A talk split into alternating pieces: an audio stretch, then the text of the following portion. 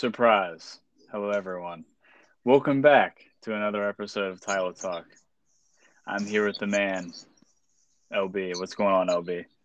Mr. Bryson. Not much is going on over here. How are you? How was your uh how was your little vacation? I bet you have some good gym corner stories. Oh my gosh, I was just saying that to my girlfriend the other day. I said I've got so many freaking gym corners, man.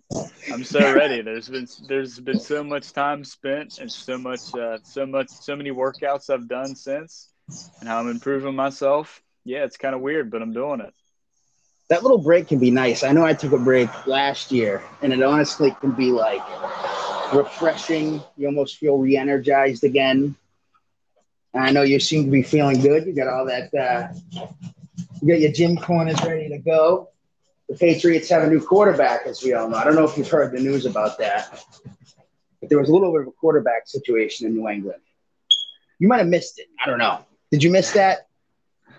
Yeah, I think I missed a little bit of it. I think that was the best part. oh yeah, good point. you you you're lucky that you missed a bunch of it actually, man, because it was just brutal for a while there there was a lot of uh, a lot of different takes going around. It's not a QB competition; it's a fake competition. It is a competition. It's very real. If you listen to Curran and if you listen to Phil Perry and a few others, then you knew that there, it was a very real competition. If you listen to Keyshawn Johnson, then you know that's your problem. That's your problem for listening to Keyshawn, right? I mean, you did it to yourself. Yeah, a lot has happened. Let's just say over the past month. I enjoyed my time off. It was nice, you know. I work a lot now, so it's kind of hard to be on Twitter all the time. So I decided to limit my Twitter use, and it was great. Just been working out off Twitter, thinking about the Patriots, but I miss talking to everyone and podcasting. So of course, I had to I had to come back to talk to everyone. It feels so good to be back, back, back, back that would have been a great intro. I don't know if, if you listen to Eminem at all, but he, he did this song where, you know, he goes, It feels so good to be. That could have been like our opener. I mean, doesn't every angsty white kid listen to Eminem? I mean, guess who's back, back, back, back again? Yeah. Bryson's back, back, back. Hello, friend. Look at that. Look at us go. The best podcast in Patriots land is officially back. And I know that for a fact because I just looked at the statistics from the last couple podcasts and um, it is owning. So that is part of also one of the reasons why I wanted to come back because there's been so many people that like LB and me and some other people we hang around with. It's, and it's, it's just been too, it's been good. So I guess with that said, I guess we have to just start the podcast so everyone doesn't slap us around yeah, man, you were going to give me all the information to do the podcast, and I was just like, eh, you know, I was like, I, don't, I, I don't think I could have done it, man. So now that you're back, we can do this again. We have an exciting football season coming up. This should be a fun season, man. I'm excited. I don't know about you. I mean, I've been hammering pumpkin spice coffee for about four to five solid days now. And when I wake up in the morning, it, there's like dew outside. It's getting to be football season where I just want to walk outside and pass the football, you know? So yep. just, and, and, football is back, and we always talk about it every single year. Football is back, and we love. We're like just a bunch of idiots just passing football outside with grown adults. Just don't even care because we love football that much. What would Twitter have been without Pumpkin Bryson? And all I truly don't put- know, but it, it it it really will be back soon. So and you I know you you always get everybody else to put the pumpkin in their in their name and then they and then Thanksgiving comes and it's turkey time and Turkey Bryson. If I'm not mistaken, the source was Turkey Bryson. exactly. Yep. It's almost well, pumpkin season, buddy. I love pumpkin season. We are here, in my opinion. But as for the Patriots, LB, we haven't talked all summer about the Patriots. I don't think there's really any need to talk about much that has happened over the summer that we just went over because we're going to start going over with our roster project- projections for the Patriots. And I just want to preface this by saying the amount of wins I have the Patriots winning is actually really good, and it's hard to win in the NFL. So, with that being said, LB, how many wins do you think the Patriots get this season? Man, I'm never great at these because you know I'm I'm always like optimistic because I love the Patriots and my favorite thing in the world. And if you put a, I'll put it like this: if you put a schedule in front of me and say, "All right, LB, put down the W's, put down the L's for every specific game," I can't do it. But in a situation like this, I can pick. I just can't pick which games they'll actually lose. I, I just don't have it in me. I wouldn't do that either. Um, That's yeah, I can't do that, man. It's just because if I put an L, you know, on week four, the, the Bucks, like I can't do that to myself because I want to win that game so bad as a fan. And you know, or, or if I'm saying, oh, they're gonna lose this game to the Saints, it's like I feel terrible. But I would guess 10, 10 11 wins, I'd say. You know, and if Mac Jones plays extremely well, maybe 12, that would probably kind of be the ceiling, right? Would maybe be maybe 11's the ceiling to be fine, uh, to be fair. But I would say 10, 10 or 11 wins, I think would be pretty fair. I think that's fair, LB. You know, the, the over under before the season started, their final cut score was 9.5. And at that point in time, kind of felt like under may be good. But since then, since then, I'm monitoring the 10 right at the 10 win spot. I think they definitely could win 11. Best case scenario, maybe win 12 games, but I've got them right there at 10 because comes down to the quarterback. I think they're going to win 10 wins because last year, LB, they had seven wins. And if I'm honest with myself, and I'd like to reference at BMADFTS also with his, because he agrees with me that Mac Jones is probably worth one win at this point in a season over Cam Newton, which is pretty good. That's a pretty good ratio for a rookie quarterback. So he's definitely ahead of schedule. But that's worth one. If that's worth one win, and I think that's probably around right. And then mm-hmm. for the season, I think Gilmore's probably worth one win. I think that's fair. And I think the overall upgrade of the defense may be worth, I would say maybe one, two, maybe at the most. So if mm-hmm. Gilmore's mm-hmm. not there, if Gilmore's not there for a majority of the season, that's, you know, so I guess you can subtract from that. They may win one less game over the course because I, I want to also say my official Gilmore opinion on record is that maybe they should just try to keep him and he becomes 14 some win a playoff game or 2 Mm-hmm. So I agree. That's my official. That's my official Gilmore take. But that's why I think the Patriots are going to win ten games. In a nutshell. I see what you're saying, and so it's funny. Like I know people might hear what you just said and freak out a little bit and think Mac Jones only adds one win, but I know exactly what you're saying. You're saying in totality, you take the guys they added on defense. You upgraded the quarterback. You did a few different things. You added Bourne. You added Agholor, You added these two tight ends. Um, when you put it all together, that's where you get those four or five extra wins, is overall what you're saying. I see exactly what you're saying. It's not necessarily just one player adding those wins, it's the totality of the guys that you brought in, really. Yeah, and also it goes back to a kind of a microscopic level because how many just like think about during a game, like how many plays Kyle Van Noy makes that are like extremely positive and affect the outcome of the game. And that's your comparison for every player. And so the total like one win is above Cam is a lot, a lot of wins. It's not just one win, but it's a lot of wins. So then you have You're, the rest I, of the team. So then if Gilmore's your if Gilmore's one of your best players, he should be worth like one too because – of his level in relation to Mac Jones being a quarterback. That's my thought. I know exactly what you're saying. I do. You take it all, you put it all together, and that's where you get those three, four extra wins. Absolutely. And as we know, seven and nine last year, and you know, you kind of it's it's obviously not a per. It's obviously not a perfect, you know, um, thing to use the last season, but I see exactly what you're saying. You kind of take those wins, you add them onto the seven from last year. Absolutely. So your thoughts for Gilmore LB is you think we just should keep we should keep Gilmore. Don't trade Gilmore. Here's why I think you should keep Gilmore. He basically didn't like his his number. We know he didn't like his number. So you let him heal up those six weeks. He comes back 100% ideally. Um, he might be a little bit rusty, but you know, you're getting 11 games because remember now it's a 17 game season. So you're getting 11 games of Gilmore at $7 million, which is just the Patriots look at that and their eyes just, you know, light up because, you know, Bill, Patriots, they love value. That is incredible value. You get Stephon Gilmore for seven games. And like you said, man, the 2014 Revis thing, does he have some playoff games? Does he make an incredible couple of plays in the playoffs? He has a great playoff run. He helps you win a playoff game or two. You just never know. You just never know. But I think it's worth it to have him on this team, especially at that cap number. Incredible value. And I don't know. You, you're usually better at this stuff than I am. You know, what's his trade value really, anyways? What are you getting in return for him? I think you're probably better off just taking the 11 games of Gilmore at seven million bucks. Yeah, someone that was not as smart as you, LB, would argue this it's a yeah, LB, but Gilmore's lost a step. I mean, how many? How what does he really do for you? I mean, you're probably not.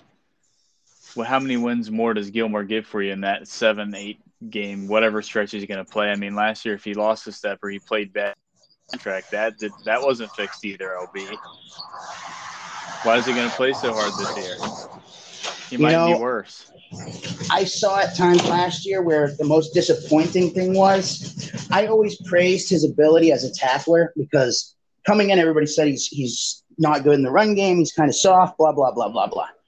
Um, I always thought when he ever since he's been a Patriot, he's been really good for a cornerback as you know versus the run and just playing physical and just being a physical player, his style of play. Um, he's more of a technician, but but he used to make the tackles when needed. Last year, we kind of we saw at times he wasn't quite as Deion Sanders used to call it um, contract decisions. He used to call it financial decisions or something like that. You know, when because Deion, as we all know, probably you know the best cover corner ever. Him and Revis, of course. Um, Deion used to shut down entire entire side of the field, but he would tell you straight up he didn't want to tackle anybody. He hated it. He didn't feel like that was his job. And he used to call those business decisions. That's what it was, business decisions. I don't know. Seemed like that at times last year, maybe Gilmore was was making business decisions, Bryson. So it was a little bit disappointing, but maybe this year that changes because he knows this is the end of the deal and he's thinking, hey, big payday coming up. He is older though. He's at that age now. He's going to be older. He's in his 30s. Um, he's coming off a fairly obviously a, a, fairly serious injury if you know he's going to miss these first six weeks here how much of that is injury how much that is contract it's probably a little bit of both right um, if he comes back plays really well even at his age teams love cornerbacks teams you know maybe the rams you know the rams there they will, will just pay any maybe they say hey we put gilmore opposite side of ramsey and boom we're in business we're winning a super bowl so i think he could be thinking long term this year and he might come out just play balls to the wall and try to get that next big deal yeah, I think you're right. I think a person that was not as smart as you would make the argument. So in reality, he probably just helps you more because a team's probably going to give you a the same probably compensation for Gilmore anyway after this season because they know. I mean, they know they've got to pay him too, so you got to account for that. So maybe they just feel like keeping him is the same as just getting that comp pick. That probably might be the same. Great point. Absolutely great point. Because what would he probably? It goes by what they get paid by another team, right? Like there's like a scale of how much they get paid by another team. yeah, team. how it's, much they spend money and stuff, but it certainly goes into the comp formula, and they definitely yes. know about that stuff. Yes, it's a whole comp formula, and you know if they say, hey, you know the I don't know the, this so and so team wants to give us a third round pick, or the, somebody even offers a second, and you say, well, we can get a I don't know if they do. Do they do third round comp picks?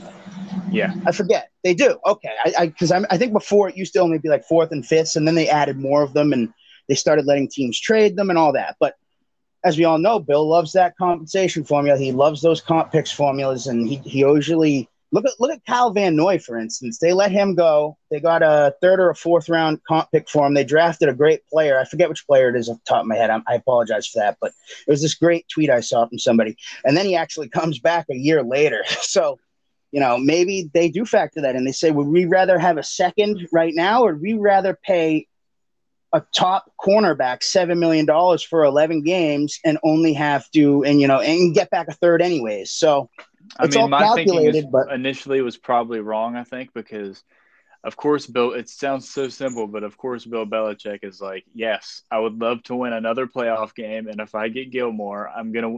If I can win a playoff game with Mac Jones, I need that right now. Mm-hmm. The Brady effect, and right? It would be Brady it would be good his. to win a playoff game though with Mac Jones. That's probably an underrated aspect. Yeah, I mean Brady already went out got his ring, and if people think that's not a motivation for Bill, you're crazy. Yeah, I mean it sounds kind of dorky, but I think it's probably true that Bill Belichick would much rather have a first round, a playoff win or a playoff win than solidifying that playoff win than having a fourth round pick next year. Absolutely. Yep. Absolutely. Wow, you you've changed my line of thinking today, LB. You've changed. I'm right. See, a lot of Patriots fans would be like, "Wait, you don't have have win 13 games, 12 games? I mean, it's hard to win in the NFL. It's super mm. hard to win in the NFL. And also, before like we get on these tangents about the Dolphins and all, of course other stuff, I would just like to also like add in. Last year was COVID ball season, and I don't say that a lot, but NFL offenses were I think at a higher over under clip than at any time ever. So they both teams scored the most point. Their totals were the highest, so the offenses were going crazy. Because like a lockout year, the defense didn't didn't really have a lot of time to practice with each other. But that's back. So I think a lot of the young quarterbacks are going to struggle. Also, you know, a lot of young guys haven't had a big NFL crowd in a long time like Tom Brady's not going to be so much affected by the crowd noise as is probably Mac Jones, Trevor Lawrence, Lawrence, Zach Wilson, all these guys. And while I think Mac is going to be solid, I think there will be sometimes where the crowd is a little bit too loud and all that stuff, and it may just lead to a, a maybe your projections are off by mine if you think they're going to win 12 games because I'm accounting for that kind of an offensive slump around the NFL. Defenses will be better. Maybe you're not accounting for that if we disagree there. Well, no, like you said, last year was almost, it, it was very comparable to the 2011 lockout year where all of a sudden everybody was throwing for 5,000 yards. Uh, Cam Newton set the p- passing yards record. He had over 4,000 yards in his rookie season. He never did that again. Um, it was definitely a different year. And then last year comes team, teams aren't playing defense like they usually do. And it's a funny thing they always say, you know, defense starts for whatever reason. That stuff is, is just it has a whole trickle down, and it's just, you know, I hope that, like you said about the crowd noise and all those things, you made a great point. I, I think I'm kind of going up in a different direction, but you, you made a great point earlier. You said, you know, the the crowd noise. At Alabama, Mac Jones started one full season. He started some games in the year prior in, in place of when Tua got hurt. So so, like you said, I mean, he doesn't really, he hasn't really dealt with crowd noise before. So you have to imagine it's something to that. It's definitely something, and I, and the reason why it's something is because we know that in the betting world, games were significantly modified because the away game advantages weren't as high. And so that just tells you that home field advantage means a lot more than you think. So, of course, it's going to affect what you think maybe from last year we're thinking about here. And of course, the Patriots are going to be helped likewise on defense as well. And I guess that's a good transition to defense, LB. I'm actually less worried about the offense. Um, maybe maybe we should finish with the offense before we get started with the defense. But you have Jonnu Smith, who's an A minus probably. You have and Hunter Henry, who I think is a B plus. Most people, probably, I don't know what you think he is. What do you think he is? Um, I think that the potential's there to absolutely. I think B plus is fair. He's he has a ton of potential. He's had a lot of injuries, unfortunately. So he's already had injuries this year. His career, he's had a lot of injuries, and if he stays healthy, I feel really good about him because he's going to have Jonnu, you know, running. Gronk and Hernandez used to free each other up all the time. I think that's the same idea here. Obviously, neither player is Gronk or Hernandez. They're obviously much better than those guys were. Am I right, Bryson? Exactly. You're right. You're right. yes, Preach. exactly. They're much better. They're much better. like people say, people keep saying you can't compare, you know, Mac to Brady. I think it's unfair to compare Brady to Mac. I mean, Mac is a Mac much is better. Much better. Mac is much better than Tom Brady, and he doesn't cheat, by the way. Yeah, he's not a cheater. He doesn't stand he's for so, cheating. No, he doesn't cheat at all. Never has in his life. He never will. Maybe I think he should though. If, if, if things start to get a little dicey, maybe he should start. We'll we'll worry about to. that later. if they start off if they start off slow, it's time to cheat. Oh boy, yeah. what is that on Mac's hand? What are you talking about? Is that a cell oh. phone? We're in the middle of a game while Mac cheating. Does Mac have a cell phone on the sideline? He is cheating. Oh my gosh, this man is going to win five Super Bowls at least. he's ready at least. I figure he's getting at least eight. Right. This is how NFL Twitter operates. So you know yeah, he's getting exactly. eight. Phil finally has a real quarterback. So we like the tight ends, and we think Mac Absolutely. is a solid win above Cam. And so if you're thinking that Mac is significantly better than Cam, I guess you can go ahead and think that. But I think that Mac is it's probably fair to say since he Cam, he is one he is one game ahead and I'm not going to get into any conspiracy theories because those are just downright odd. But I think that Mac, if you look at it, that Mac actually just won the competition. So I've got to. If Belichick is choosing Mac over Cam, we just talked about Belichick. Belichick wants to win playoff games. I think, I think we need to up trust that and upgrade Mac at least one game over Cam. I think one's fair. So that's how I have it there. And so then move on to the wide receiver, the tight wide receivers because we just talked about the tight ends. So Nelson Agholor, LB, I have as a B plus. Many people may agree may disagree. Last year, I think, in, uh, I think he's a B plus. I know the DVOA, DVOA, which has become DVOA, which has become a more popular stat. Agholor was fifth or sixth last year. That's something uh, I talked about it with KP and Nate on their pod. Uh, I think it's called KP and the Kid. They have a good podcast, and I talked about it on there with them, and they said he was like fifth or sixth. So I really like Agholor. I think he's a great fit, and he's something that they've been missing on this offense for a while. So I think we we definitely agree there, and maybe where we start to disagree is Jakobi Meyers, who I know and love. I want to put him in as, as an A plus so bad, but I think at best, I think at best he's a B plus, and I think he's a B. I think that's definitely a fair way to look at it. Great player. Um, do we expect him to produce like Edelman did every year, which is a lot of people have, have drawn that comparison between he and Edelman. I don't know if you can expect that type of production because we haven't seen it yet, but you never know. Obviously, we all love Jakobi. I think he's he's had it. He's picked up right where he left off last year, and he looks even better. Um, he's a very solid player. He's at times very awesome. solid, very solid player. Uh, I think he's going to get that first career touchdown reception this year. Isn't that crazy? He doesn't have one yet. He has passing touchdowns, though. He that's, has passing. That's what matters. that's what matters. He's so much touchdowns. more valuable because of the passing touchdowns. You see, those would actually be wide receiver touchdowns for him, but he was the better quarterback in that moment. Think about it. It's almost like a, a quarterback when you say, "Well, what about the rushing touchdowns for my quarterback? Those matter a lot." Okay, well, Jakobi Meyers passing touchdowns a wide is, receiver. How does his pass? How can they not matter, LB? That's what I want to know. How do they not matter? These are points scored in the game. What? Like, sure, it's I mean, fun. I mean, but Jakobi Meyers is awesome at passing touchdowns. So if they want to hand him the ball off or just pitch it to him, he can just throw a touchdown at any point in the season. So that's very All valuable. Day. I think every pass two, is he not two for two for with two touchdowns? That is correct. What am that I missing correct. here? You've got that to account for that value. So I, I, think we have to, based on that, upgrade him to a B plus. Just a B plus. I think you're I'm right. I think like... you just talked. About, I think you just you just did it for me. now I know that one guy you're down about. I know you're about to get to this. You weren't really feeling Bourne, but I'll tell you this: I love the chemistry he and Mac have. I don't know. I think Bourne is a solid player, but I think also maybe I, I will say this before because I think we just glossed this over, but I think Nelson Agholor is literally always open. His last season was awesome. And I know we talked about his DVOA stats, but if he just catches the ball, which he can get at times, I know a lot of Eagles beat guys have said that Agholor used to keep a running tab of how many drops he had and with the Eagles and write it on a board in his locker room, which is kind of stupid. So hopefully Mac can present some confidence to him and I think their connection will be pretty good. That Max deep ball is pretty good, so I want to see it, Mac Daglor, and I think it'll be good. At best case, A minus. But I think if when we're talking about Kendrick Bourne, LB, I think he's a B, and I think he could be a B plus. I think. Yeah, you know, I. I what do you think, think? I was reading that he was open all camp and that he was just catching everything all the time for a few days in a row. I guess he was just unstoppable. Every play, catch for Bourne, easy money. We kind of saw him get open a few times in the preseason. You know, you, the preseason stats for wide receivers can't really be looked at. I don't even think Agholor had a catch. He might have only had one target, but I don't think that's a big deal at all. Um, I think that having Meyers and Bourne working inside, Agholor working outside.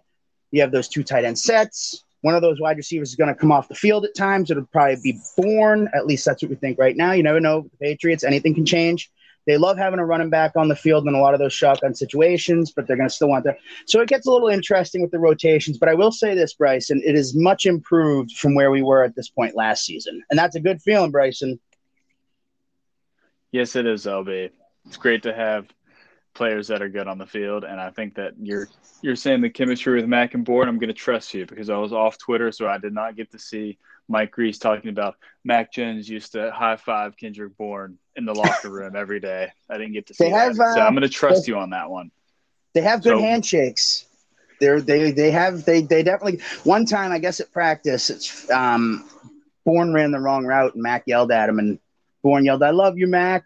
they just made me think of it. I love you, Dad. If you've ever seen Old School, it just reminded me of that. And I guess Bourne was like, I love you, Mac.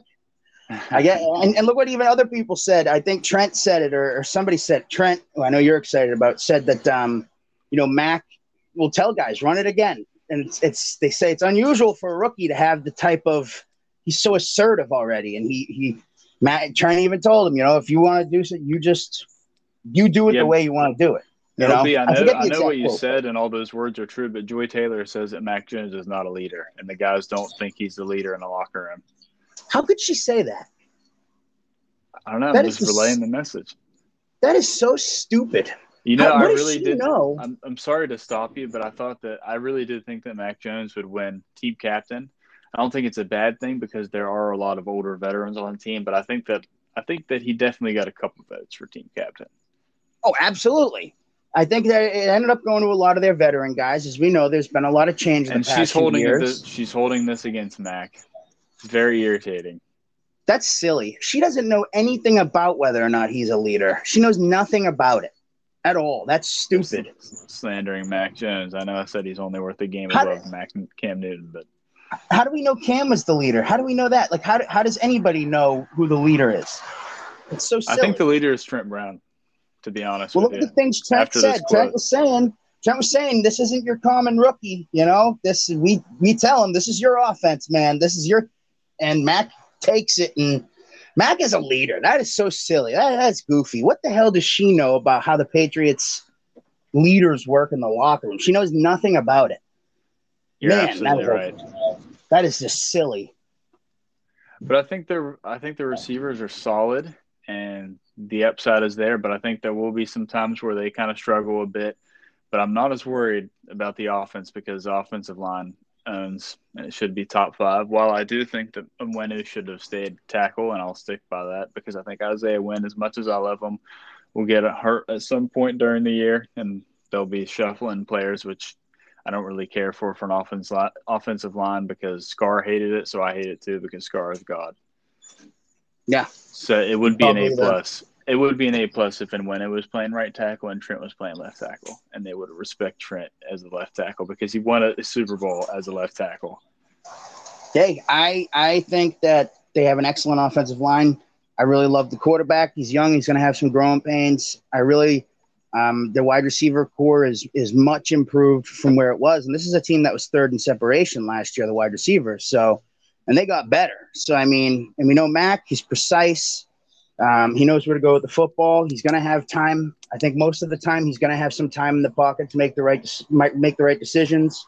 You got the two tight ends. We love their running backs. Damien Harris just is built like a brick shit house. He looks incredible. This guy. He's like a little Hulk. He looks awesome. And then you know we both love J.J. Taylor. We love Stevenson. I'm, you know, it's true. I'm really not all that concerned about the offense. It's, the strange thing is that, you know, all offseason we felt the defense would be great, but I might be feeling a little bit better about the offense right now. Yeah, so the offense is solid. And I just want to say, Bill Belichick, I know you're listening to this. How dare you not name Trent Brown a captain? Are you serious? This is w. your best offensive lineman. He's also the biggest, and he's the best. Potentially, probably the best in the well. game. Probably the best in the game by far. Not even close. And Belichick doesn't make him a team captain and won't respect him as the left tackle of the team. This is disgusting. Can you imagine people actually, you know, it, it's like comparing Jonathan Ogden to Trent. No, no, no, no. You, you don't, you know what I mean? Jonathan Ogden might be a Hall of Fame tackle, but he's not even on Trent's level. Trent Brown is the GOAT. So we both agree that the offense is probably it has upside. Offensive line is great. So the offense I'm not too worried about. I think it'll be at minimum all right to solid. I feel good about the offense, really. I do. I mean, like I said, I, I think you'd agree there's going to be some growing pains with a rookie quarterback, but he's a very he's a really intelligent guy. I read that uh, something I think it was before the draft or an NFL executive said that Mac Jones is a borderline genius NFL. Like like he's just a borderline genius when it comes to NFL stuff. And I don't even know if it's borderline. This dude was making pass protection calls and audibles and all that crap immediately in his first preseason game running the no huddle, which is just they didn't do that with Cam. They just didn't. It's just the truth of the matter. They just didn't. I know that you told me the other day that you listened to Phil Perry's podcast, and you had, you said he said something pretty interesting, didn't you? He always says a lot of interesting stuff.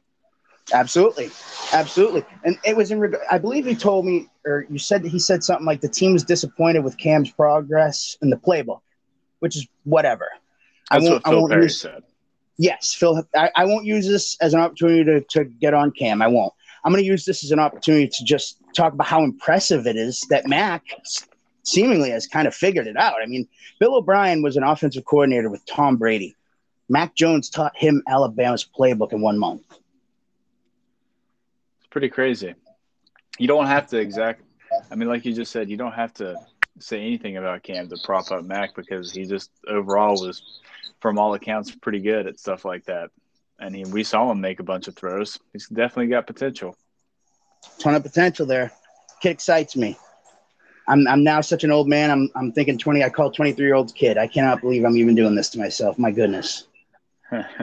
I guess we can start talking about the defense, LB. We think the offense is solid. Of course, I guess we talk to the talk like one minute on the kicking game after this. Defense, a little concerned because that sounds stupid, little concerned. But my only concern is that their secondary doesn't have Gilmore, and that I have Gilmore as a win better if they have Gilmore for the entire year. So I think they def- the defense definitely needs Gilmore to be in a potentially top five defensive group. If Gilmore is there and returns to the form that I think he will be in 2021, then they could definitely have a top five defense. But he isn't. It's simply a trickle down effect because as much as I love J.C. Jackson, the most likely scenario is that he is a good corner, but he's not great, but he's good and he can, in Gilmore's absence, match up with a lot of guys that he never got the chance to before. So maybe better matchups even for J.C. Jackson. So he'll still be good, maybe not great, you have John Jones. He's a good slot. He's getting a little bit older. I think I, someone else and and you were talking about that earlier. He's getting a little bit older. And then you have what is most concerning is Millie Locke. We love him. He rolled his ankle. We're not concerned about Millie Locke. It's Joejuan Williams and guys like that, the backup corners on the team that might have to play a little bit more, as you've discussed, like in Super Bowl 52. John mm-hmm. Jones didn't play. Malcolm Butler didn't play, so that's two players that are while they're not great, the trickle down effect because of their backup is now playing a different position. Sometimes that sudden, that can be the biggest difference right there. So I think Jordan Richards. Yes, I think a lot of people I've seen on Twitter.com are high on Joejuan Williams. I'm not betting on that, and so that would be that is the reason why I would downgrade the defense in that matter. So that's what their secondary, because you have DMAC, who's going to be, I think, probably maybe good for his last season, and then you have, I, I mean, DMAC definitely. I guess we'll both probably agree DMAC is good. You have Dugger, which we both love Dugger. I think I might like him more if he played in the box a lot more because I think sometimes he struggles to cover tight end. Although I love Dugger and he is the man. Mm-hmm. So I think I think we have to fairly say can we I don't think we can say Dugger is necessarily in the good category. Maybe he's in the average category. That's fair for now. Absolutely. So maybe we at at our fair say he's good, but he's probably more average, so lean more average. So you've got Dugger there. So that that's the only part of the defense I don't really like, and I guess we can talk about the front. The front's much better this year. You got Matt Judon, who's kind of like a bigger, more edge version of Jamie Collins. He's kind of freakish off the blitz. He's the I always say he's the best player off the blitz in the entire NFL. That's where he gets most of his sacks. Hmm. and we have our good friend Kyle Van Noy back. I mean, they have a lot, and then Uche is by all accounts been great this offseason. So yes. I will admit they do have they do have the potential to have a, a good pass rush, but in Belichick's defense, Patriots have kind of never pinned their ears, ever just pinned their ears back. So they're going to have to win a lot more one on ones, I think, than a lot of teams because it's just Belichick liking the teams to set the edge and stuff like that. So I think their pass rush will be good, but probably not great. A lot of people think it'd be great, but I think it's probably in Belichick. I think it, it could have a lot of sacks. Maybe I would like, like to say something. What's that? And I think I'm curious to see how you feel about this. Um, Sorry, I, I just came outside a car drove by. I apologize, guys. That's annoying. I know. I'm like, uh, no, we love it. It's what makes this podcast so raw.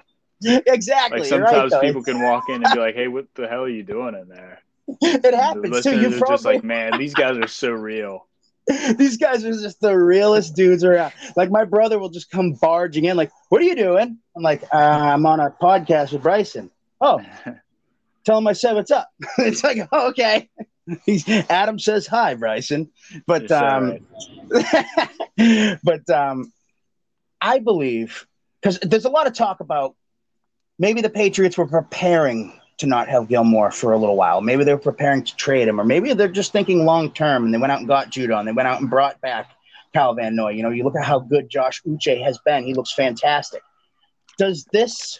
It's one of those things where you can scheme up, however, a pass rush you can't really scheme up coverage. So a pass, a good pass rush doesn't help you as much as good coverage does.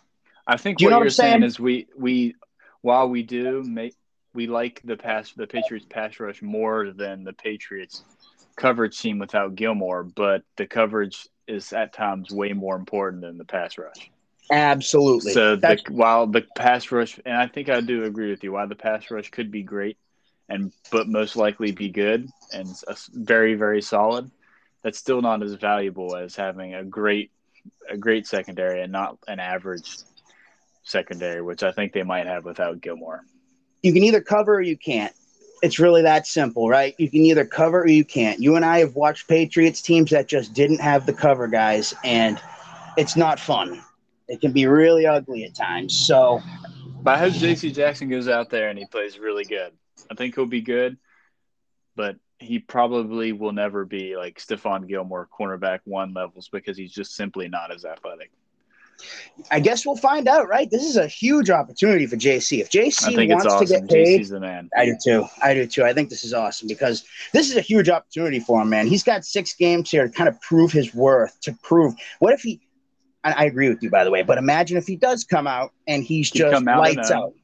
Yes. What if he does? the craziest right? thing. There's a the Patriots, and then the Patriots are sitting there thinking, well, we're probably not going to pay Gilmore, but JC looks like a number one corner right now, and I think we're willing to pay JC and keep this keep this guy here for a long time. And you know, this is his opportunity to really secure the bag, as the young kids say on the on the Twitter sphere. This is a big opportunity for JC. I'm excited for him, though. He says he's ready, and I believe him. I'm excited for this.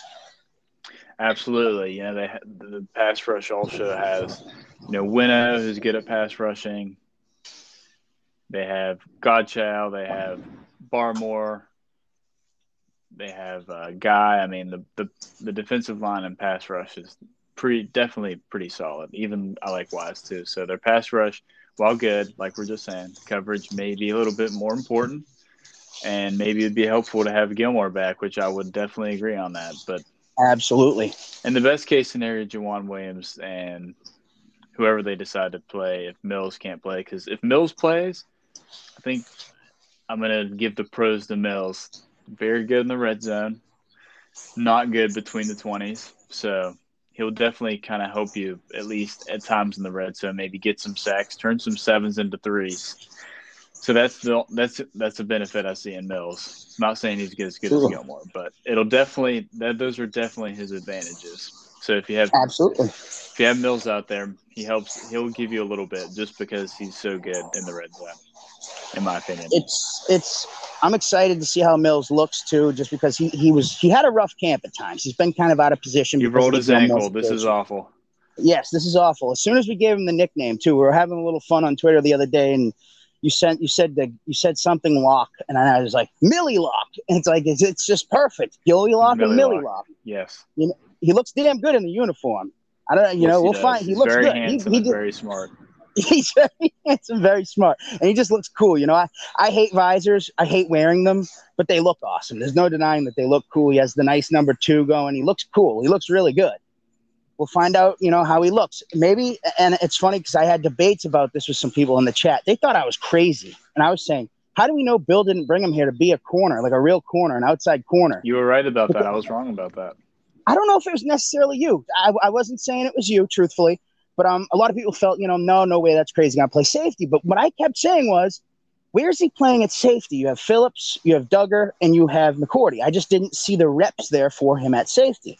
And they did give him a decent little chunk of change, so they want him to play. They believe in him.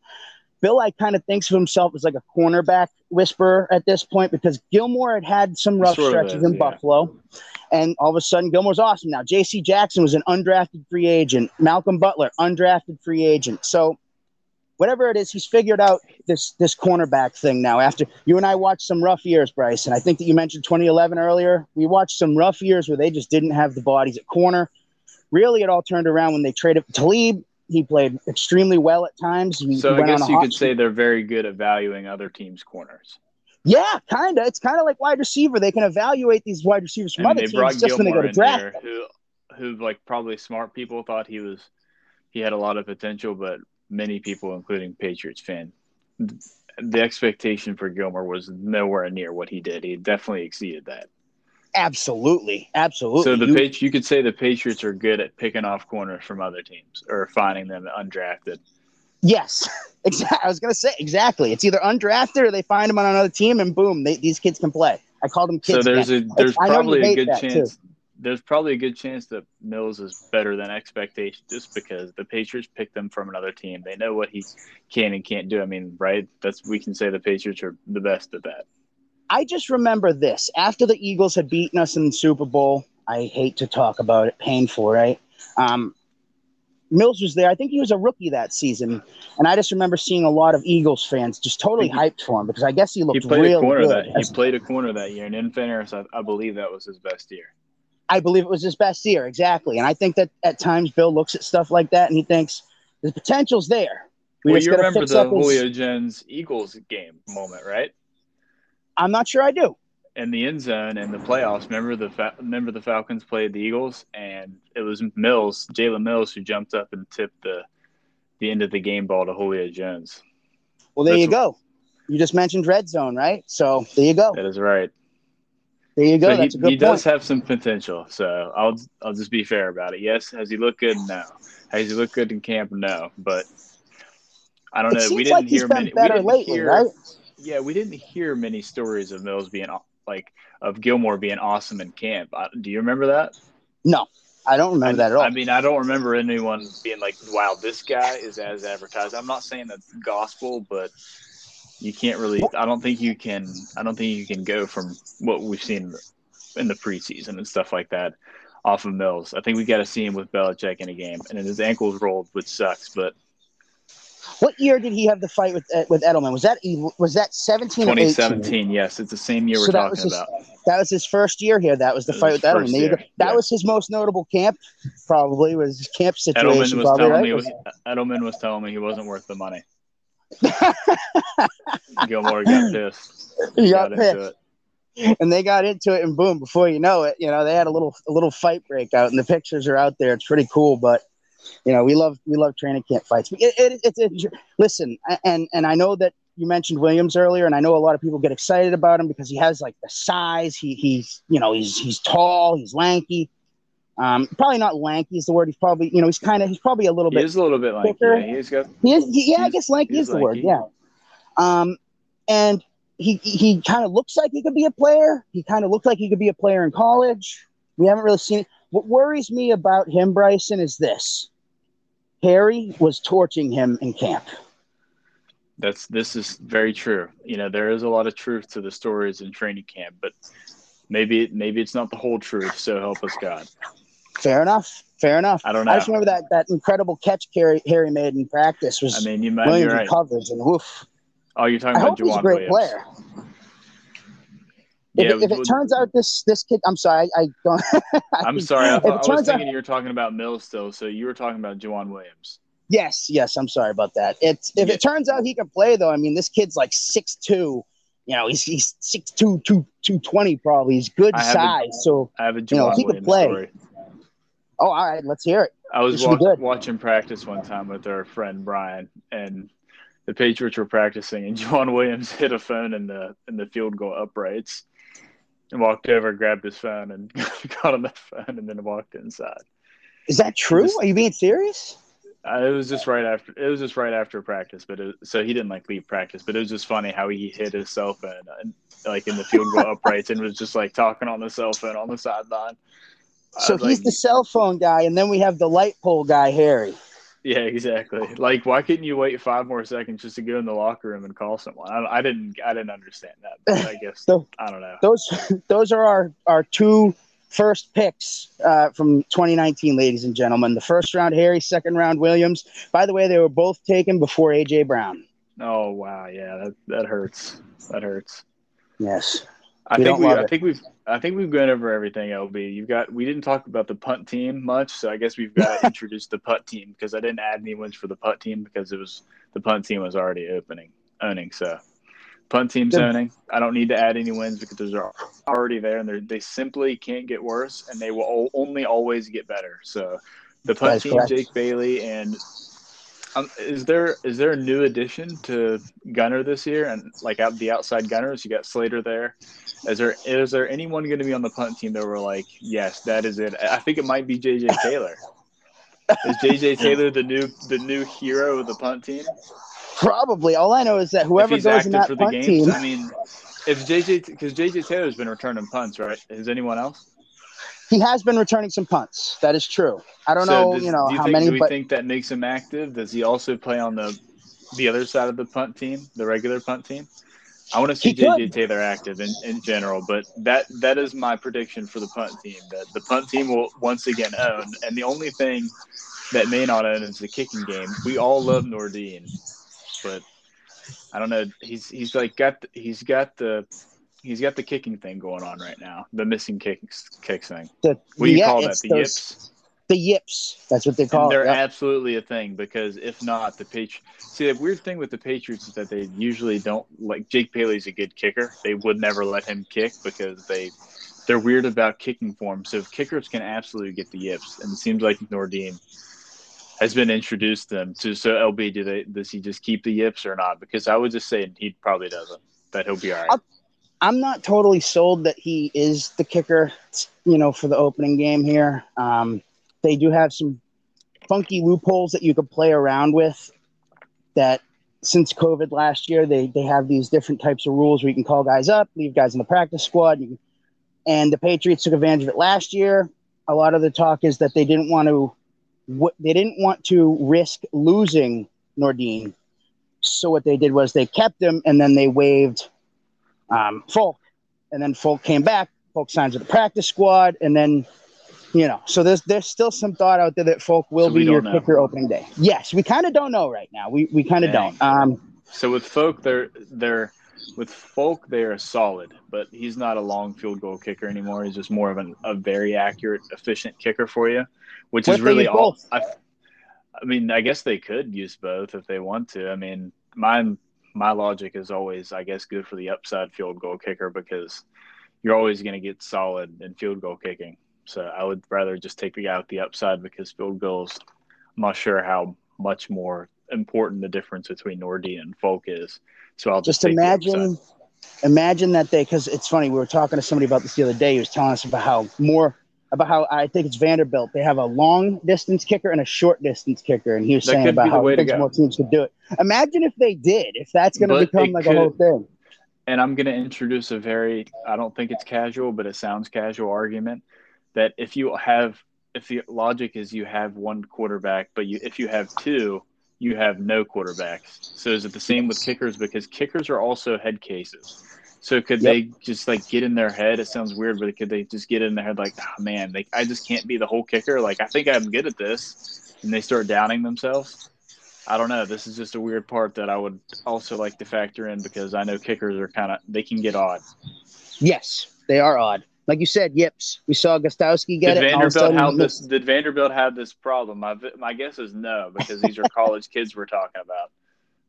It, it's it's interesting because, like you said, Nordin was struggling with those extra points suddenly, and he couldn't hit extra points, and he missed a bunch of them all of a sudden. And I guess we'll so see maybe, what happens. But I, I guess know, that was a problem. Have rabbit ears, I guess too. we got to say they have rabbit ears.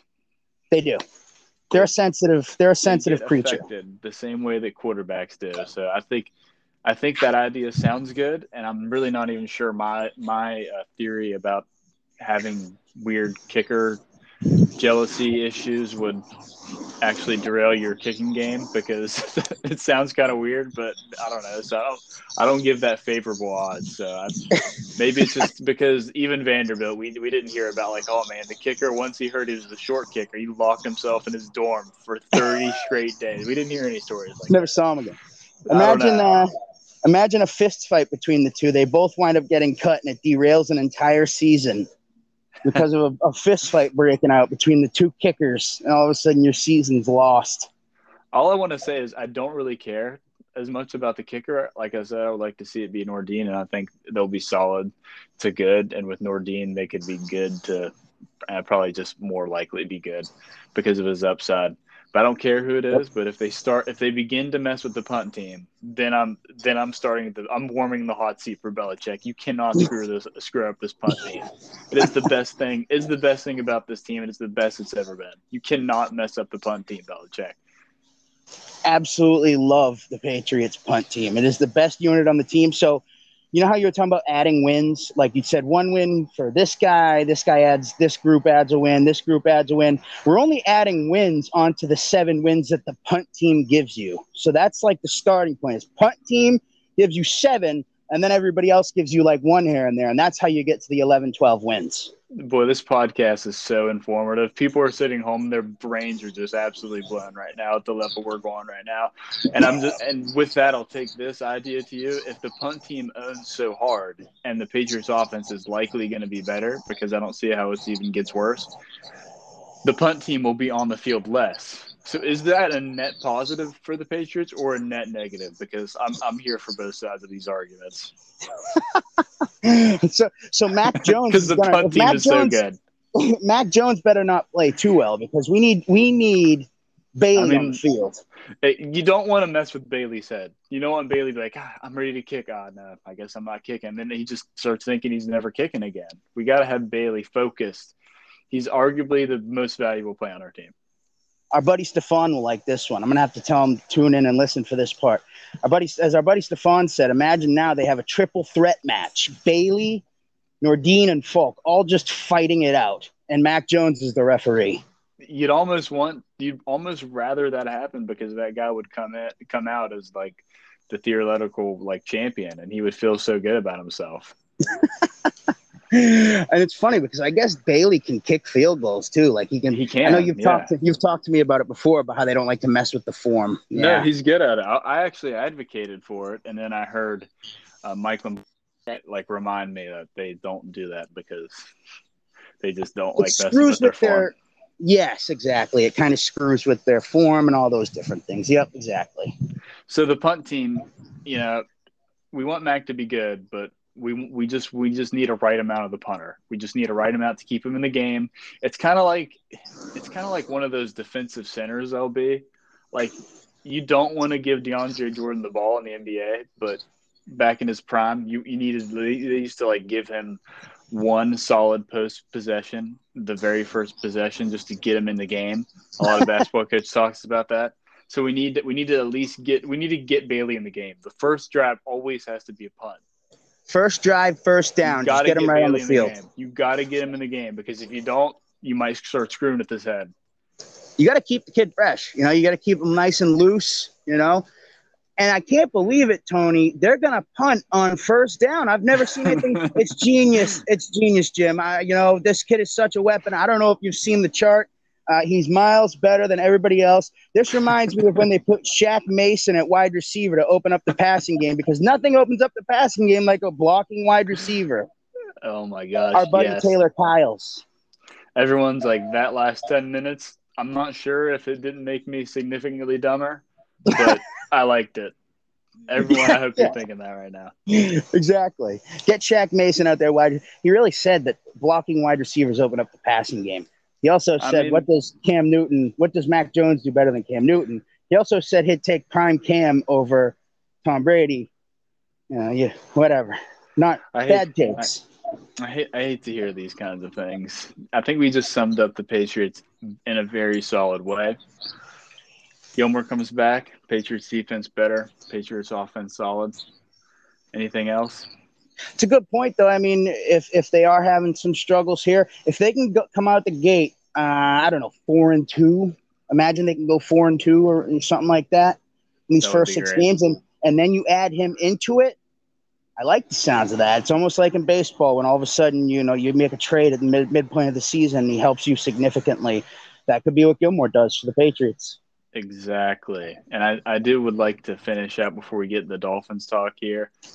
I'm going to say it again 10 wins for the Patriots, a step up with your rookie quarterback. That is a very solid start.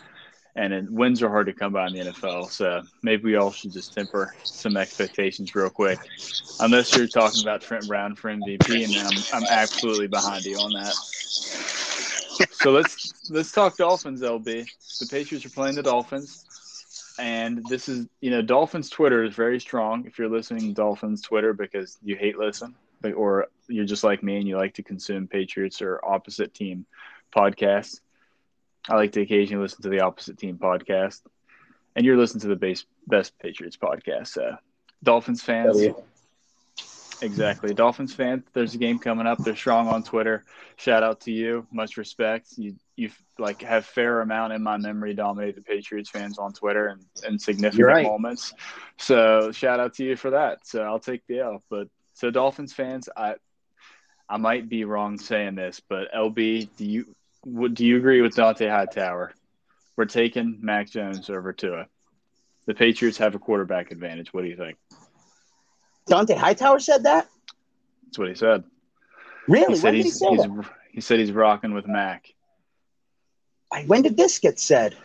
I think it said today, and I'm absolutely being 100% serious because they asked him to or a Mac, and he said, "I'm rocking with Mac."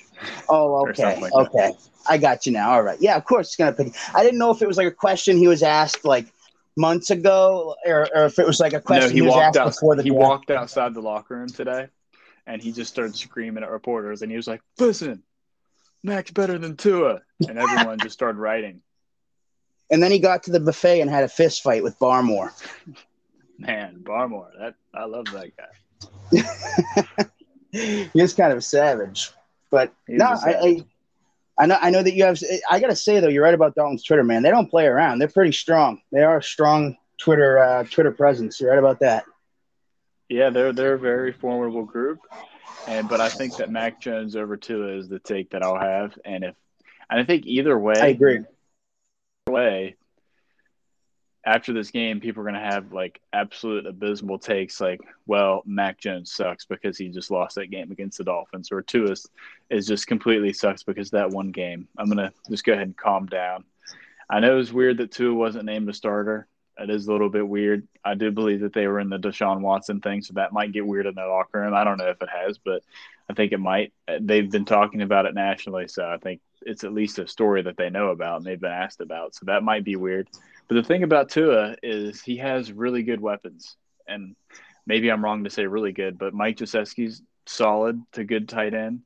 Gesicki, and then you have Parker, who's always been good against the Patriots, and as of recent, he's been much better. You have Jaylen Waddle, who's absolutely explosive. I know we love John Jones, and he's very fast. Maybe he can guard him with some safety help. You just have a very solid group with the Dolphins on their skill players. Their line isn't very good, and Tua may not be very good, but I mean, like we said before, our de- the Patriots are defensive line. The Patriots' defensive line is solid, so that's a good matchup for the Patriots. But their secondary, maybe matching up with this Dolphins receiver group slash tight ends, maybe not the maybe not an advantage there. So that would be the only way I could see the Patriots consistently losing to this Dolphins offense. I think what the Dolphins are going to need to do is shotgun all day. That offensive line is not good based on everything I've read everywhere. This is something you said a long time ago. You told me sometimes you should just listen to fans of other teams as long as you're listening to the right people, and they'll tell you like our offensive line sucks. Our offensive, and you see it everywhere, and you start to think, oh, okay, and then you look into it and you find out, okay, they do have a, a bad offensive line. Apparently, they don't have a good offensive line, so I can't imagine they're gonna. I can't imagine they're gonna try to run the ball on you. Um, I think they're going to try to have quick passes all day long. They're going to try to go out of the shotgun, try to spread you out, quick passes, quick passes all day long. Death by a thousand cuts has to be their plan. They're going to have to try to get rid of the ball quick. I think that in order to do that, like you said, no Gilmore, so maybe JC. We'll see how JC does now as the one but you know, they maybe they they feel comfortable going at him too. But we know that they're probably going to go after Williams. Um, we know that they're probably going to go after Mills if we see Williams. It's still up in the air, of course. We don't exactly know Mills' situation. I think they're going to go after those those those third and second and third corners. Depend. Jones is a little banged up too. He's had an injury as as of late, and apparently that's why they went out and traded for Shaun Wade, who was a slot corner. Was they felt like they needed to make sure that they had some insurance there for. Uh, uh, for Jones. So I think that if it's Mills, they're going to target Mills a lot. If, if if Mills for whatever reason doesn't play, they're going to target Williams a lot. I, I, think that that has to be what their plan is because I don't think they're going to try to line up and beat you at the line of scrimmage running the football. I think they're going to ask Tua, listen, man, all day we need just be the king check down for us, please. Just drop back, get rid of the ball quick. I think that has to be their game plan. They're going to attack the Patriots corners. I think that has to be the plan. Has to be. I their offensive line just isn't really good enough to try to run the football on you. If they do the run the football on us, I'll admit, hey, I was wrong. They just ran the football all over us. They did last year, of course, in the second game that they played. They had a lot of success in the run game. They were just out physical. They just out physical the Patriots. So I think we're going to see a ton of quick passes. This is it's a big day for Tua. I think Tua is going to be going after those second and third corners, not including Jonathan Jones. I always consider Jones, you know, slot corner a little bit different. I'm talking more of the outside boundary guys. I have a possible counterpoint or a secondary argument to your argument is that and is that since the Dolphins of offensive line, the, the Dolphins offensive line isn't good, then they probably won't have a lot of long scoring drives. They're probably going to more rely on these deep balls to Waddle, big plays by hmm. Parker, stuff like that. That's, I think that may be the only way they can score in this game. That would be that's what I'm thinking right now because interesting because no, their offensive right. line isn't very good. The the Patriots can kind of maybe try to bank on a lot more pressure than normal because their their offensive line is not good, and that maybe won't allow them for any sustained drive. Because if you think about it, consistently, if half the time that you're running the ball on first down and it doesn't go out well, then you're kind of you get your start to get yourself in a hole. As we know, that kind of changes the game, so it gets kind of hard at, at random to have really long, solid drives. I think with an offensive line. It's a good point. So maybe the maybe the only way, maybe the most sensible way they score is with those big plays down the field with Parker and Waddle, which is why I thought that the Patriots should probably keep a solid eye on Waddle reduce the big plays and probably put JC on Parker, see how that goes, but then Brad and just try to limit these these big plays and make these this Dolphin team with their bad offensive line and subpar quarterback just beat you because they consistently cannot do that. Absolutely. Very good point. Very good point. That could, now, that could be. It could also turn out really bad, and you could be totally right. And the Dolphins could just pick apart the Patriots secondary without Gilmore and just roll down the field and run the ball in. It's not that I think they can do that, but I, would imagine I, that might be what they want to do. But like you said, maybe they're thinking, listen, we need big plays because we just can't have Tua back wanna, there taking. You know, yes, we're going to need to get those big plays yes, because the Patriots could kind of go into the game, and I think they might a little bit go into the game with a create pressure onto a lineup, especially with the crowd noise and knowing that Judon, when he's a free rusher, is the best free rusher in the NFL. He's the best blitzer as a free rusher in the entire NFL. So if the Patriots want to just blitz Judon all day long at Tua and just think like just think that he won't be able to sustain drives like that, I think that's how the Patriots win ultimately in this game. At least it's especially on defense. Waddle before the draft is being compared to Tyreek Hill, and anybody that's being compared to Tyreek Hill should worry you a little bit. They should really scare you, especially when you have those deep rooted scars from the early tens Patriots teams. Oh yeah, Hill Hill is a baller, man. I, I know people don't like him or whatever, and we won't get into that, but the, the guy is just incredible. Fastest player I've ever seen in pads, and if Waddle is, you know, eighty percent of that, then you got to be worried about it you got to be worried about that guy. Ab- absolutely, and Tua does have that. He, he's like Mac Jones and Tua both have like a very solid deep ball. Not at, not that their arm is like the most powerful, but their balls arc very high up in the air, like almost like a punt, and it's harder for the defender to defend. So, I think they really need to they really need to try to stop Waddle and maybe double him a lot even though he might be just a rookie. But the threat of the threat and chance of Waddle is, I think, so much more than any other player on that team. You have Preston Williams, you have Mack Hollins, uh, but those kind of guys, I don't think are going to beat you deep, really. You've got Albert Wilson, who has been solid and very fast in the past. I mean, it's really great for the Patriots that Fuller also isn't playing. So that if Fuller was playing, that'd be a, a pretty bad matchup right now. Good point. I hadn't even thought of that. You're absolutely right. So I think I have faith in the Patriots defense mat- matching up with the Dolphins offense. Is there anything you want to say about the defense else? He's expecting a big Kyle Dugger sack. I do love Dugger, man. He's awesome. I love physical players, as you know. I'm like obsessed with them. I was I love Elandon Roberts, as did you. You and I were. Oh yes. We were like his number one fans. Everybody would say he sucks, blah blah blah. He doesn't do anything. Totally false not a great player or anything, but he does offer you something where he will smack people in the face. He'll smack a guard, and of course, he played some fullback, scored a touchdown against the Dolphins. Let's not forget that. Awesome. He was. I love that guy. He's I so did. handsome. And, um, He's great. so handsome. Um, and then you know, I just think Miami is going to be a tough game. They're a tough team. They have a really good coach. It's, it's hard not to respect Flores and what he's already been doing down there. Um, he's made good decisions. He's built a really good roster, in my opinion. They they have a really good football team. Hopefully, the offensive line is just too big of a weakness, um, and it allows the Patriots to win. I'll just take any win, as you know. I mean, I'm not expect. I'm not hoping for some. What do you think about the Patriots' offense on the Dolphins' defense, LB? I'd be lying if I told you I know a lot about the Dolphins defense. I know that obviously, you know, they lost Van Noy. I don't know much about their linebackers and things like that, but I know that they have an excellent secondary, um, led by yes, Howard. they do match up. They, I mean, if you go, you know, bit by bit, Howard was always a good cover of like Brandin Cooks, players like that. He's always a good yep. straight line speed cover guy he's not speedy, but he's good at covering those types of routes. And you have Nelson Agholor, which he probably matches up on him. Then they have Byron Jones, who's just really athletic. So they have they have a solid secondary. So I think they match up pretty well. They have also have Jason McCourty, which I mean he's always just solid. So Jason McCourty yep. on one of the he's always he's pretty familiar with the Patriots wide receivers. You have to at least maybe probably give him a little bit on that, or maybe the a reverse argument would be that the Patriots corners also know Jason McCourty, but I'm not sure it matters as much in that sense. I think JC, Jason McCourty definitely has a advantage over most wide receivers that he plays. Yeah, no, that's maybe, that's definitely maybe maybe solid. So I think the Patriots are, are just going to maul this Dolph this Dolphins front. I think the Patriots are going to make it pretty clear within the game that they are better on both sides of the ball, but especially offensively, they're just going to run over the Dolphins. And the Patriots were second highest run team last year. I think they they dropped that, and Mac probably throws the ball 30 times, I would say.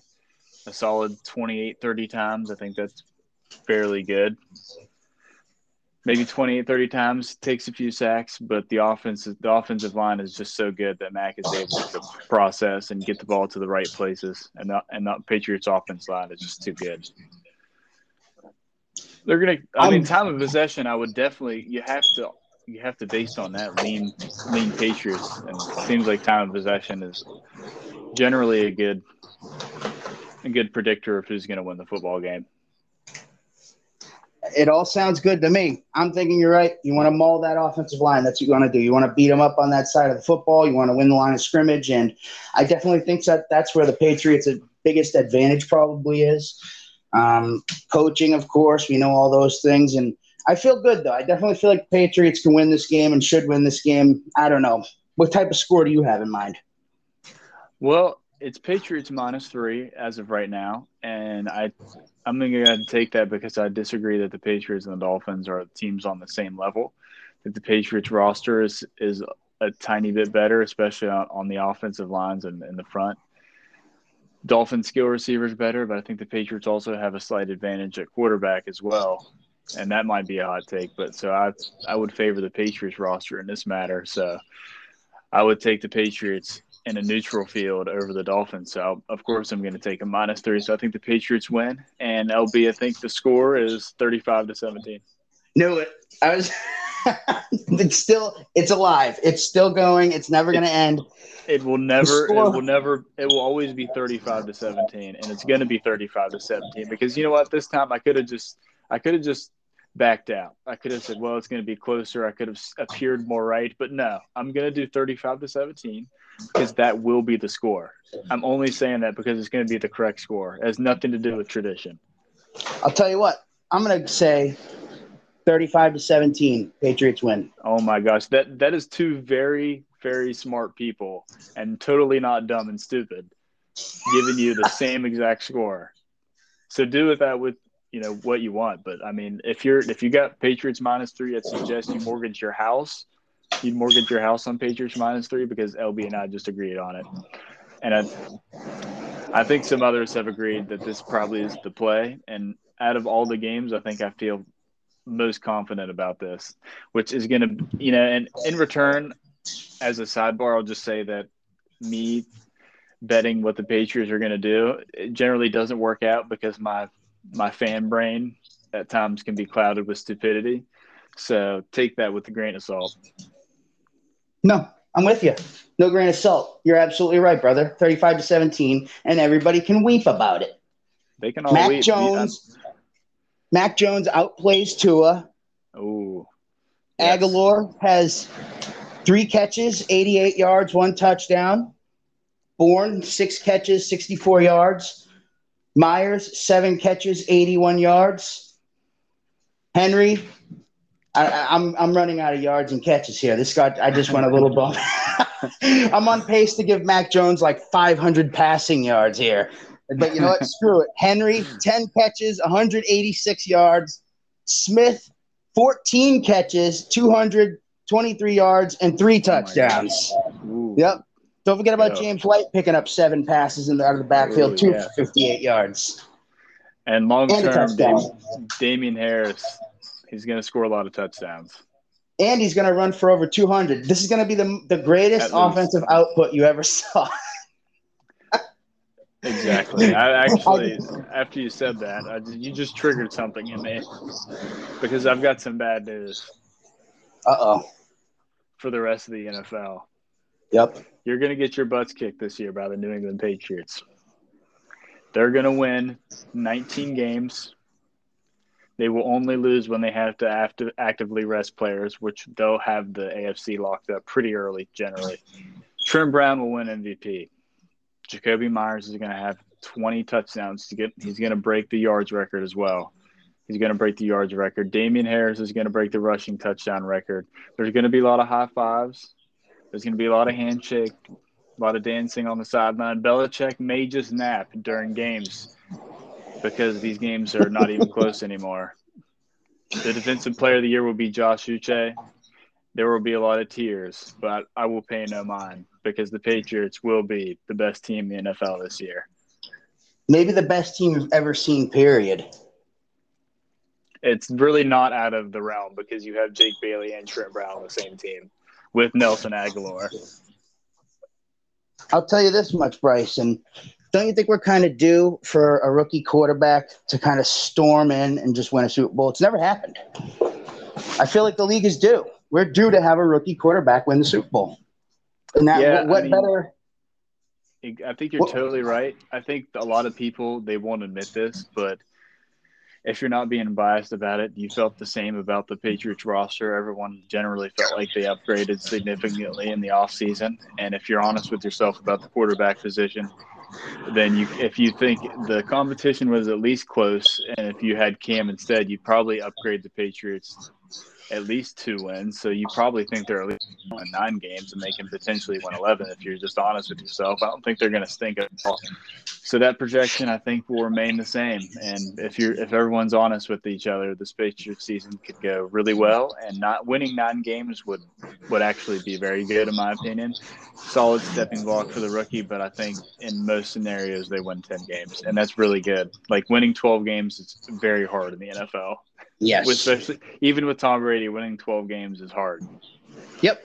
I know this. I know the season bumped up to 17, but like I, I still think that that's going to be hard. But I, I, I now think I've upgraded them. I would normally I would take the under on the nine, but I think nine times out of ten I'd take 10 wins. So I think they're going to win 10 games. That 17 games is just hideous, isn't it? It's just it's not. Ugh, it's, I hate it. I'm excited disgusting. to have an extra game though. I can't forget that we're gonna love it when we have an extra real real game of football. We're gonna love it. You know what I'm saying? Like it's just it sounds so ugly. I'm so used to seeing Brady. Like if you look at his records, it's always 12 and 4, 12 and 4, 12 and 4, 12 and 4, 14 and 2, 12 and 4, 12 and 4, 10 and 6. You know what I mean? So it's just going to be weird seeing now records going forward of like 13 and 5 or You're absolutely right. Would it be 13 and 4 and then, you know, You're 11 right. and 6. It's just so weird but they're gearing up for an 18 game season. I, I think eventually the NFL is going to try to expand to 36 teams and then eventually maybe even 40 teams, you know, 50 years down the line, five team conferences. I think the NFL wants to go global. By the time that we're old men, I wouldn't be surprised if there's just eight more football teams and we're seeing a team in like England. You know what I mean? The NFL is, is just trying to take I mean, over the world. I remember when it was a three-team league, and the West Taunton Yellow Jackets were undefeated at the time, and they played the they played the Green Bay Packers in the Super Bowl. And I mean, darn it, if they didn't try, they had 50 rushing attempts, they scored seven points, but they were no match for Green Bay's electric offense, and they want they scored eight points in the game, all from safeties. Barn burner. So I mean, I remember when the when the game was like that, and that's when I actually that's my most fond memories because I've been a Patriots fan since 1913 back when the Packers were winning every single championship that people care about, that absolutely everybody cares about. Nobody cares, by the way, Packers fans. Not not not anybody. LB, not do you want a Gym Corner? Do you want a Gym Corner story? Oh, of course. Oh, it's been okay. a while. Let's do this. We, we, we got I a mean, Gym Corner, we baby. we finished with the Patriots, and we're going to keep coming back for Patriots during the season. So we'll see what days we start releasing pods. We're definitely going to pod more. So this is the beginning. We do Gym Corner. So our our loyal fans love Gym Corner. So here's my Gym Corner story. And OB can is free to give a story of his own, maybe perhaps an outdoors kind. I saw a beaver so, yesterday in my yard. That was cool. I, I, I love the teaser because I cannot wait for the story about this beaver. I think I just told the whole story. I think that's about it. I saw a beaver. I told you I've kind of changed my workout habits lately. Yep. And so I kind of had to I had to dig within myself for more motivation. I am getting older. I know mm-hmm. I no longer have I no longer have there's there's no reason why I should keep working out. Like I work a lot. I watch a lot of football. There's no reason why I should, but I just always want to better myself, which a lot of guys do. It's not crazy, but so I've I've refound some hidden motivation. So I've been running a little bit more, and I've been doing things that I don't like to do. Been doing workouts I don't want to do. So normally in my brain, I would say, you should do this. And I would say, no, I don't want to. So now from now on, instead of doing that, instead of modifying the workout after I think about it, I do the one I don't want to do most. So that's all I've been doing. So I was, I've been doing, you know, kind of crazy for me workouts and pushing myself. I mean, I'm, I'm not even bragging that that's stupid. I'm just telling you the level of effort I'm giving for myself. So I've, I've, I've you know, hit some PRs and some runs I did. And so I've figured out that sprints are really good. Mm-hmm. Sprints are really good for your speed. It turns out running fast helps you run faster. I was I, I was blissfully unaware of this factor. I would have probably not been a slow boy. So I've been running sprints, and I run them at a you know this long stretch straight land, and it's an abandoned airport. So you know some people take care of the land. There's a barn on it. There's you know so there's people mowing the grass and taking care like cutting the grass, taking care of some stuff in the barn. You know there's occasionally animals there. So I, I run in the mornings, and so I'm running, and I probably had a little bit too much pre workout and it always happens like this 150 milligrams of caffeine seems to just be the threshold for me to be a psychopath so once i hit that threshold a little bit too more a little bit too much pre-workout lb knows what i'm talking about. The kind of motivation that you don't understand where it even comes from because you've had caffeine. You know you have one glass of coffee and you, you can you're pretty you're, you can get pretty chill but you have two and you're like you're ready to like climb on, on the wall and like do pull-ups and stuff. So this is exactly how i'm feeling at the moment. So i, I take off the sprint and i'm listening to a song and it, the song also had like words like the guy was hyping you up in the song so i started screaming them and I was like trying to give that like last bit of effort because I was on the last part of my workout. So I'm doing sprints, I'm screaming, like I'm yelling like a maniac, all kinds of embarrassing things. This is why I work out alone because you don't want to do that. We've all, we've talked about the social rules about the gym.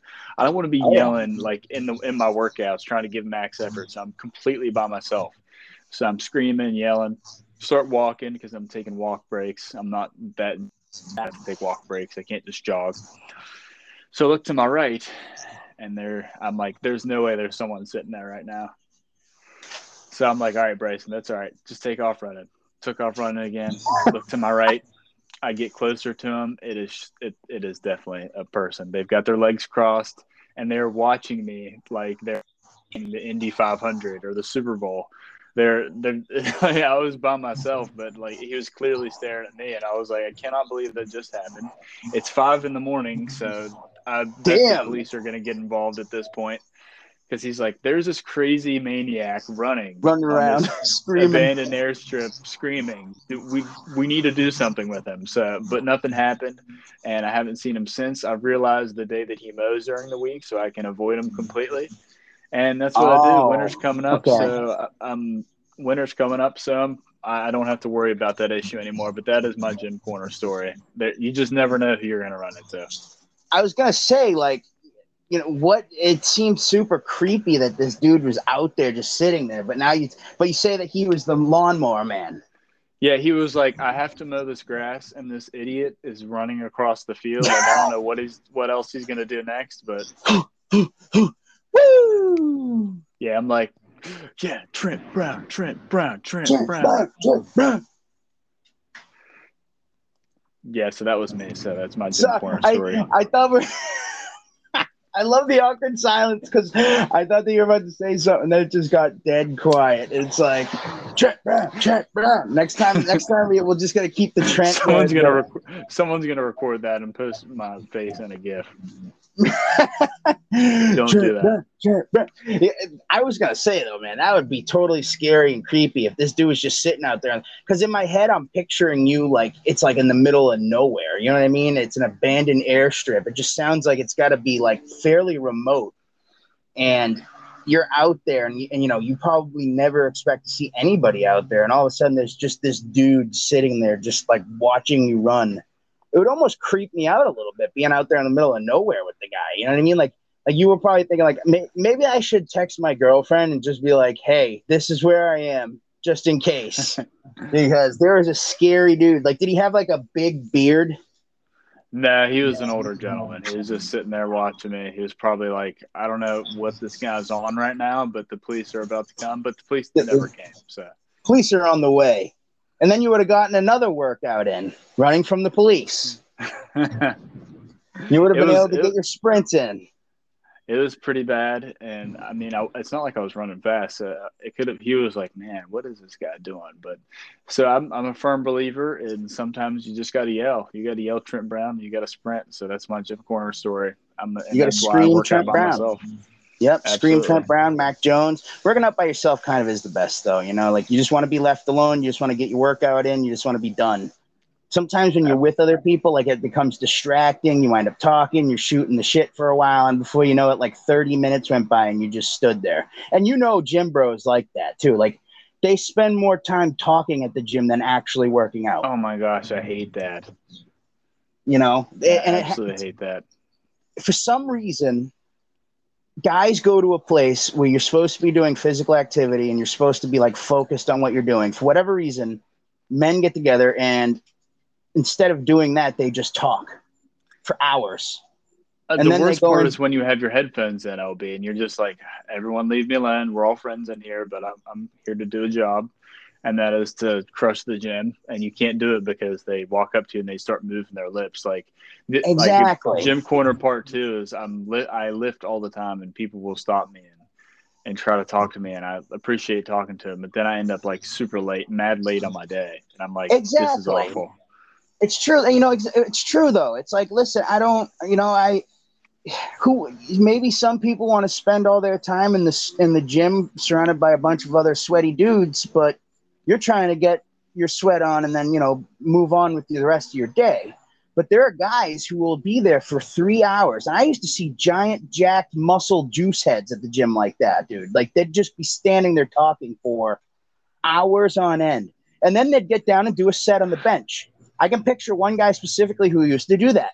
He'd be talking for an hour and then he'd get down, he'd bench like 315 for, you know, like three reps, which is like, dude, like you're a big jack dude. I thought number one, you'd be stronger. Number two, like you didn't warm up, right? Like you're just getting down doing this stupid weight, like, and you're getting it for three reps, which is kind of just, and, and he'd, he'd just, every time I saw him, it would be the same thing. He'd just talk for literally 30, 45 an hour. And then all of a sudden he'd get down, do a set, and then he'd just be back to talking again. And it's like, wh- did you come here to talk or to work out? Because I think you came here to talk. I think the power move, now that I think about it, is just to be like, hey, will you spot me real quick? And no matter what you're doing, it's going to work. Because if you ask him to spot you doing tricep push downs, he's going to like walk over and be like, dude, what the? I'm not spotting you on that. And you can just start working out. So you don't have to worry about it. You know what I mean? Or Yeah, either that or exactly. awkwardly be behind you and be like, yeah, this is. I'm not doing this again, and I'll leave this I- guy alone, and I won't talk to him anymore. So, I mean, it's a kind of a power move because then they think you have the high ground because you just ask something really awkward, and if they do it, it's kind of odd. Basically, dudes dudes go to the gym to either stand around and talk and just bust balls for three hours, or they go there to just sit in the uh, locker room like ass naked with just everything just hanging out. And it's like come on man you know you, you just stood there walk, talking for three hours and now you're naked in here. You didn't even break a sweat. Like why do you even need to take a shower? You know? Hey, will you come spot me real quick while I run five miles? Can you come spot me? Uh, I need to get dressed for. it. No, dude, don't even bother. Just come on. Everybody, Yeah, everybody already sees everything treadmill. anyways. What's the point now? Why do you need to wear behind- clothes when you work out? We all just saw it. Exactly. Just just get behind me while I'm running. Just stand there for a little bit if you don't mind. Actually, no, man. I think I have to go. All right. See you later. So that's I guess that's, that's how you deal with it. Yeah. Uh, so many guys they go to the gym to do anything besides workout. You know, they go to the gym to hang out, not work out. Like the story of the gym is much better than the, actually going to the gym. Basically, Like the yes. idea of being at the gym is much better than doing anything at the gym. I just think I came up with a sitcom for us. Like you and Yeah. I would be like these dudes. we go to the gym and we just it's like it's like friends. It's it's like Except Melrose Place, except we're a bunch of smelly guys. It's Melrose Place. And we're all just won't- at the gym. You're right. I, I won't say any. I won't say the name of this gym or where I was at when I was at this gym because LB knows I have multiple gyms. But Yeah, I like walked 10. in. I walked into this particular gym, and I, you know, we all have gym rivals. I guess it's Gym Corner Part Three, but he he's just always like looking. He's always just like standing and looking and seeing if other people are looking. And I walked, Sizing just you up. off- I got off the treadmill, and he was he was walking so slow on the treadmill that I was like, I didn't know the treadmills actually go that slow. Are you only walking on this treadmill so everyone can see you walking on this treadmill right now? I'm telling you, So- it's like they go to the gym to just say they went to the gym and just hang out and talk at the gym. like he could just walk. He could walk to the other side of the gym, and and he would be walking further distances than what he was up there for ten minutes. Might as well just walk around the gym, dude, and let somebody else get on the treadmill because you're just taking one up for no reason. Exactly. So you, you know, people are like that at the gym, man. You see a lot of ignorance at the gym, that's for sure. It definitely it, it definitely tells who is polite and who has no manners at all and doesn't understand the realms of social norms. LB, do you have any outdoor stories for us? I know uh, there was like a tropical storm in recent in the recent months. We were supposed to get that Hurricane Henri. We basically and that ended up being kind of nothing. It didn't really do anything. And then we got tropical runoff from that one that hit Louisiana. And my yard completely flooded. You should the, the creek now, dude, is just completely different. Somehow like down the middle of where it used to flow. I'll have to show you later, but like you know how it used to be like a wide thing that would flow out back to the pond. So one half of that now, yes, it's completely elevated. Like one half of it's completely elevated, where it's just like tons and tons of rocks. This flood did so much crap to this little creek. It's incredible. I can't even believe it. And now it's like this thin thing in between these this giant pile of rocks. It's incredible that I guess it would have been eroded. I don't know how it did it because it's mind boggling because I can't figure out how it did it, but it somehow moved like a bazillion rocks and it moved them all to the left and it completely changed the entire, you know, layout of how that creek runs. It's crazy. I, right now, it's hard to even get back to the pond because all the crap it moved. Like there's like there's like 30 giant logs that look like somebody chopped them up. Like I don't even know how the hell they got washed down there or where they came from. It's just weird. And it's now crazy. I feel like can you imagine the earth over the point of its, its total existence and how much of the like the big rivers and water sources have moved because of various floods throughout earth's existence i You're just right, did a though. joe rogan to both of us but yeah You're right though. Dude, I'll show you. I will show you because like I'll, I'll give I'm gonna send I'll send you what it looked like because I have a thing from what it looked like before I kind of I have a thing from about a year or two ago of what it looked like when I first started going back there. And I'll give you a comparison what it looks like now. It's actually incredible. I don't even know how it did it. Because somehow the ground that was all water raised up. I mean, it must have raised up like, I don't know, three feet somehow. It's a whole, it's bizarre. I'm not, I'm explaining it bad. I'm going to show you so that you can even say, wow, that's crazy. I don't know if it's like the water moved a bunch of other rocks and they're just new rocks. It just doesn't make sense. I, I really can't figure it out. But it's crazy, man. I'm gonna send it to you. You see all I'll my cat wait, pits; they're all getting big. I'll be patiently waiting. I, you know, out, you outdoor wait, right? corner is outdoor corner is one of the. It's. I mean, people have said the customer is always right. People have said it's their favorite segment. Every time you post a video in your creek, they just they just love that stuff, and they cannot some crazy animal pops up and ask you about what happened that week. So, you know, we're going to be probably happen. the one. Exactly, it does happen. We're probably going to be doing post games and pre games as much as we can. So look forward to that.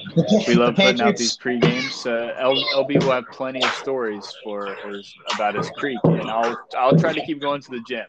Uh, it gets hard during the fall. There's a lot of pumpkin spice. There's a lot of fall activities to do stuff. So I'll try to I'll try to do my part, do my job, and at least rewatch the Patriots games and and come here with half decent takes. And you all can roast me if you want. But I'm glad to be back, and thanks for LB for coming back as well. It has been great. LB, do you have anything else to say to everyone besides we love them?